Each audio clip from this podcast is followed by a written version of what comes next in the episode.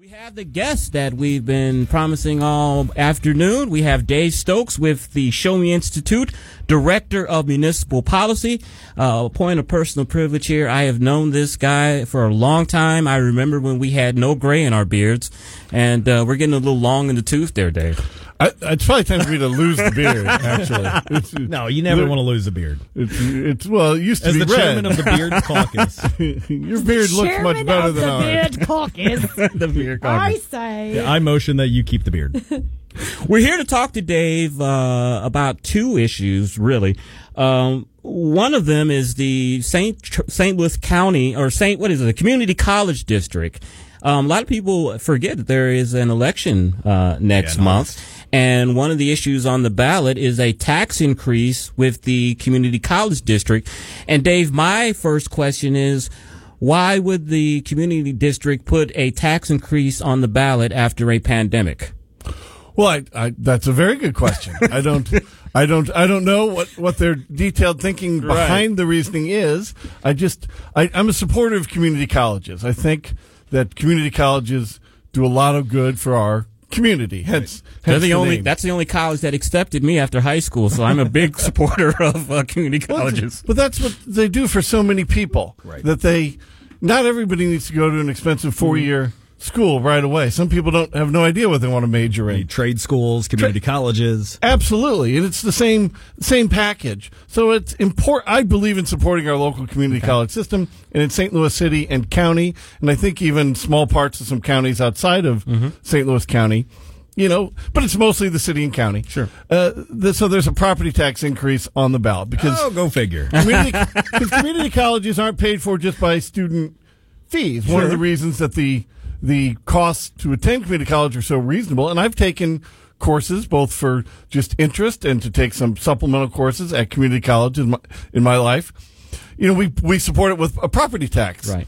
So they have a, what is admittedly a, a pretty small property tax increase on, on the ballot. It's one week from today, hmm. and it's eight cents per hundred dollars of assessed valuation. So if you owe, if you own a three hundred thousand dollar home in St. Louis County, which I'm sort of guessing is right about average for St. Louis County and St. Louis City, three hundred thousand dollars means forty five dollars forty five dollars for you.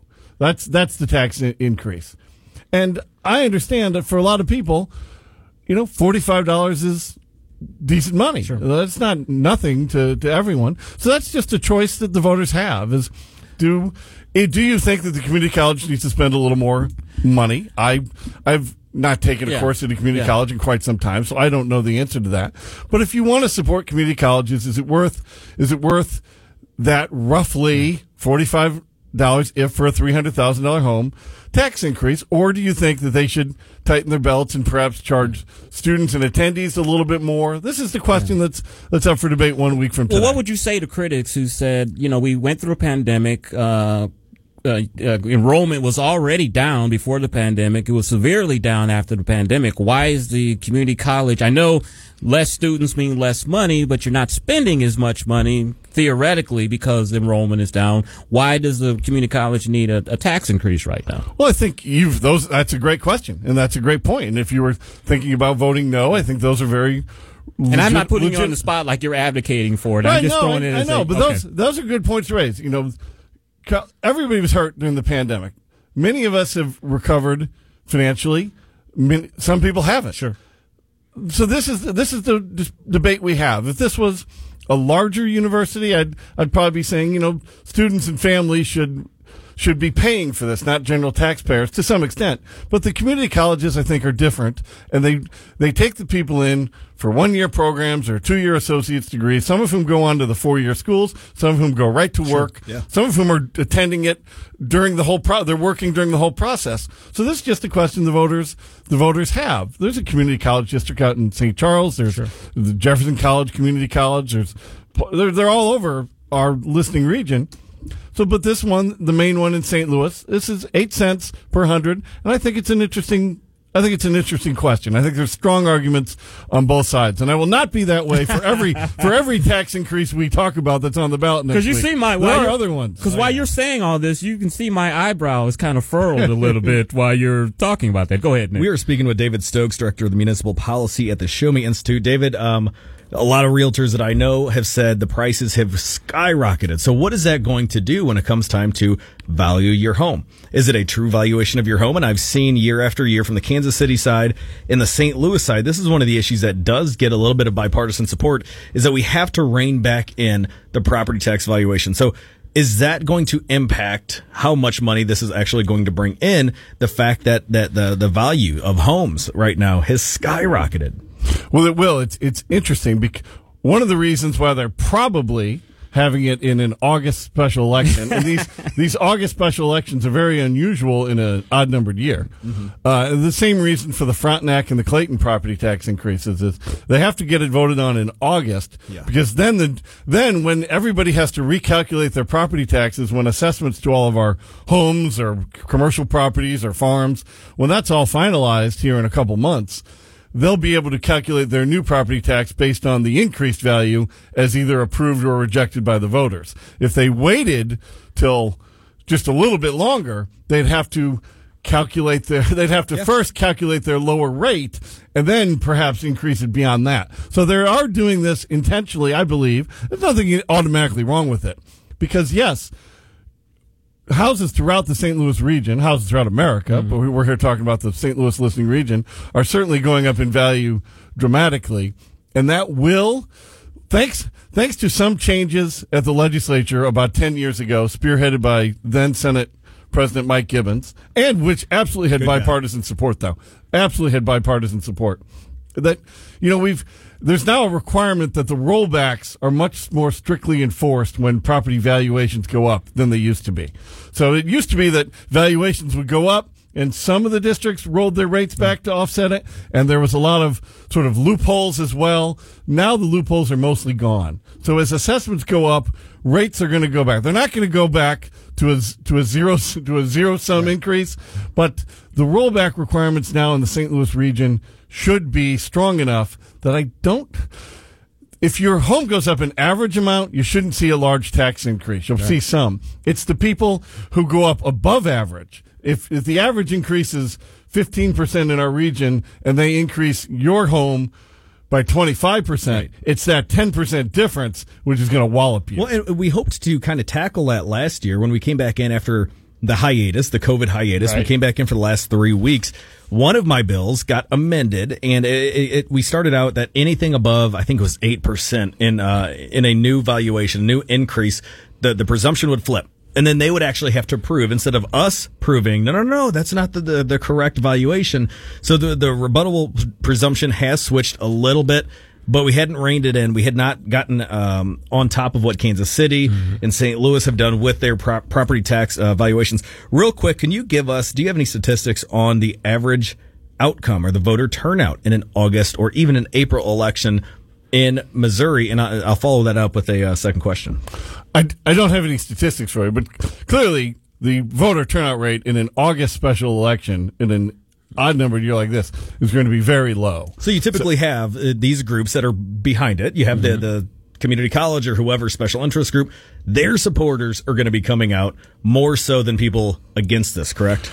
That would be the, the that's the political logic behind it, and often true. Now in in Clayton, Frontenac, and Webster Groves, we have really key local ballot issues on the ballot. I think you're going to see high to turnout. Get, I want you to get to that zoning. Absolutely. I think you're going to have really high turnout in all three. I don't mean like presidential election turnout of 80. You would usually get 90% voter turnout in a place like Clayton, Webster Groves, or Frontenac. You won't get that. But I think I would predict, and you, y'all can hold me to this, I think you'll have surprisingly high turnout in those three cities hmm. for, for this election because the zoning debate, the zoning question in Webster Groves, and the property tax increases in Clayton, and especially the enormous tax increase proposal in Frontenac, I think it's going to bring a lot of people out. Dave, how much do you how how much do you think these zoning changes in these areas have to do with um, the Biden administration wanting to change zoning um, laws and add in, have HUD ha- add incentives to these municipalities so that they have to zone more for multi-family